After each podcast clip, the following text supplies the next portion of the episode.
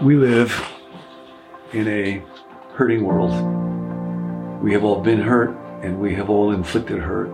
And hurting is natural, it's part of what we do in our world.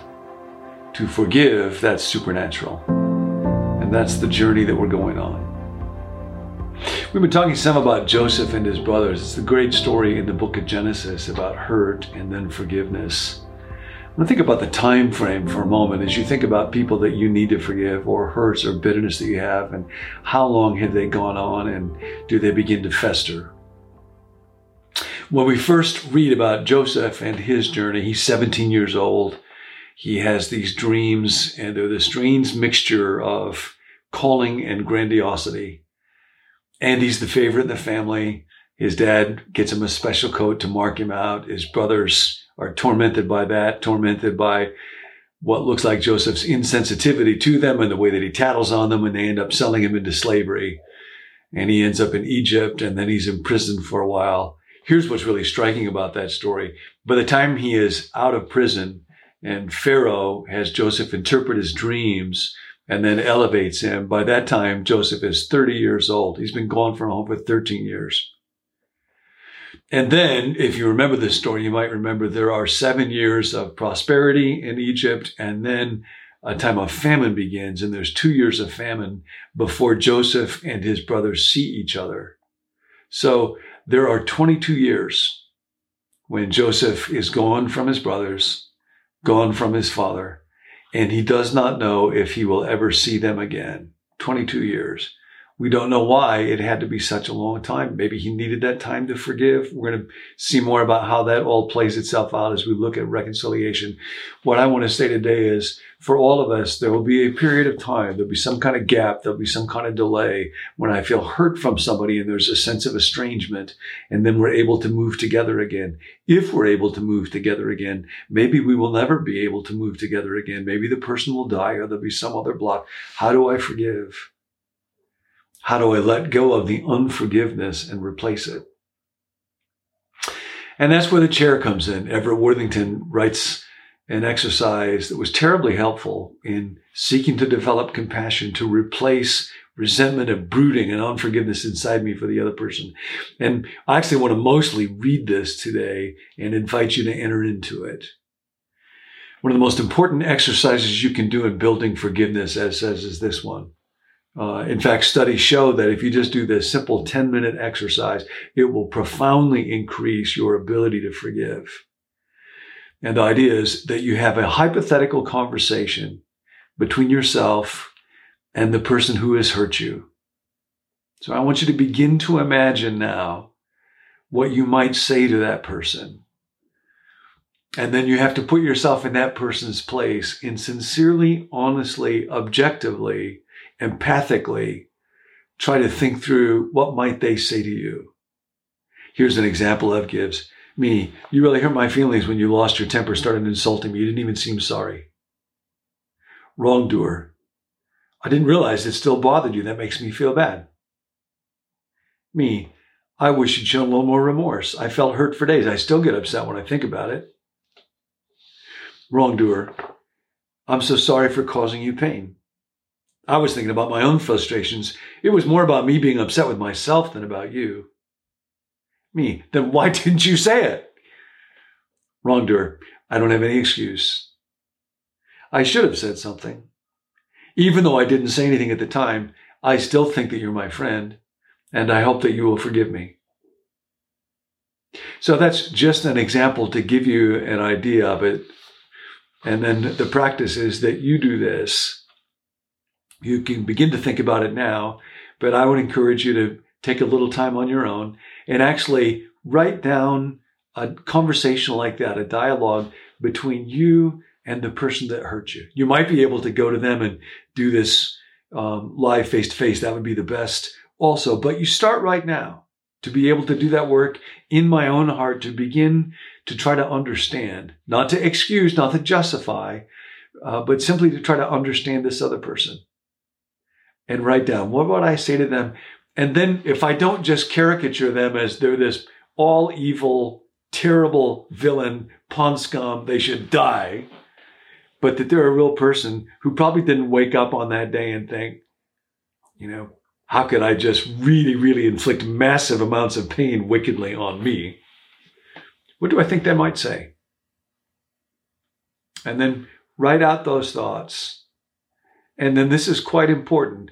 Actually, physically sit in a chair and have an empty chair there.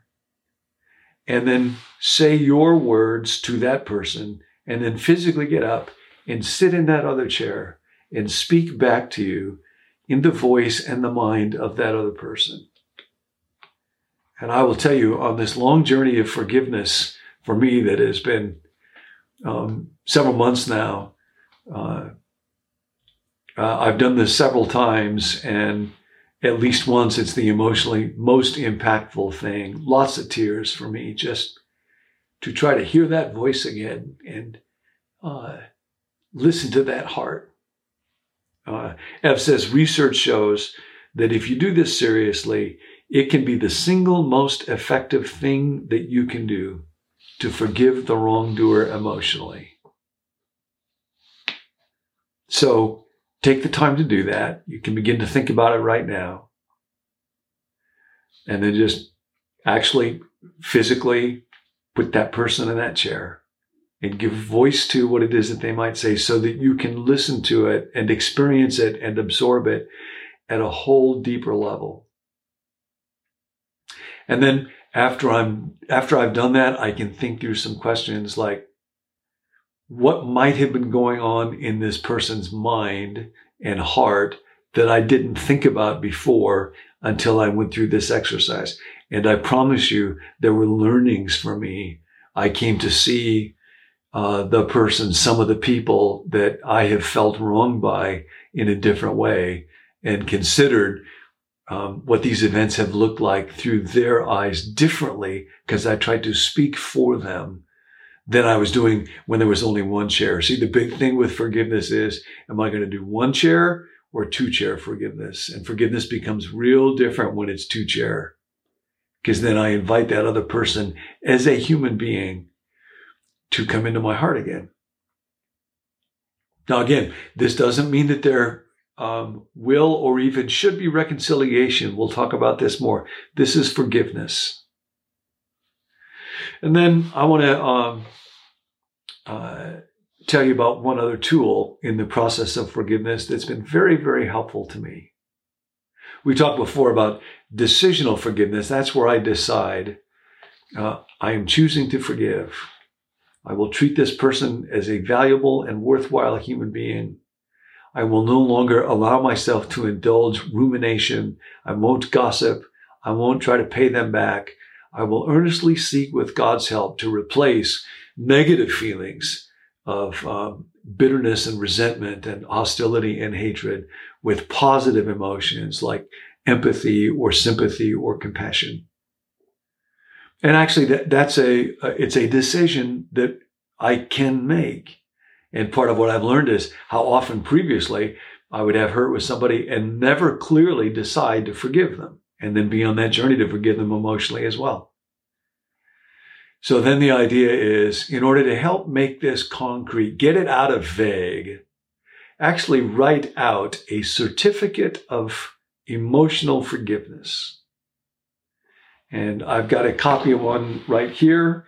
Um, I think you might see an even uh, more beautiful example of this that we develop online. And uh, Everett Worthington's Do Yourself Workbook on Forgiveness has this. We'll make some link available so that you can get it. But it simply says this. You can write it out in your own handwriting if you want to. Certificate of Emotional Forgiveness. I declare to myself that as of the date, and then you fill in the date, I have decided to forgive, and then I fill in the name of that person, for, and then I fill in the actions that I am forgiving. And then underneath that, to date, I have forgiven blank percentage. And then I fill in the percent, 60%, whatever it is. To date, I have forgiven blank percentage of the emotional forgiveness and then it's signed and I sign my name and my relationship with that person. And I will tell you that being able to say, on this date, I forgave. On this date, I forgave. On this date, I forgave with key people and key hurts in my life, knowing there's still a journey to go on with forgiveness. And in many, many ways, this is a journey I'll be on forever. And every day I get to practice forgiving. I practiced it today. And again, it's not that I'm going to go around and say, here, I'm giving you this certificate to show you that I have forgiven you. And maybe the other person doesn't think that they need my forgiveness at all. And I may discover, you know, a lot of what was going on here was me being overly blaming or overly sensitive. All that work is uh, out in front of me. Um, but to say, I put a stake in the ground, I have forgiven. So that's the invitation today. Go from one chair forgiving to two chair forgiving and put a stake in the ground. Make the date. God, forgive us our debts as we forgive.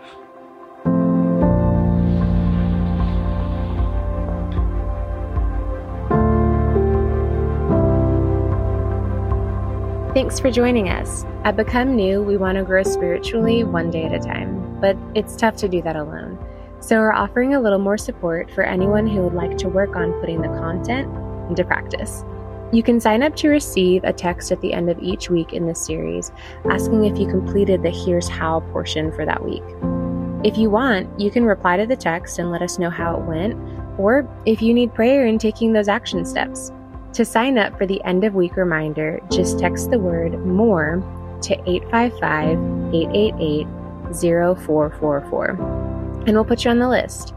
As always, to receive the emails or video links by text, you can let us know at becomenew.com slash subscribe. If you're already signed up for the emails but aren't getting them, try checking your spam folder, or better yet, you can add us to your contact list. Our email address is connect at becomenew.com. If you need prayer, we're here for you. Text your specific prayer request to 855 888 0444.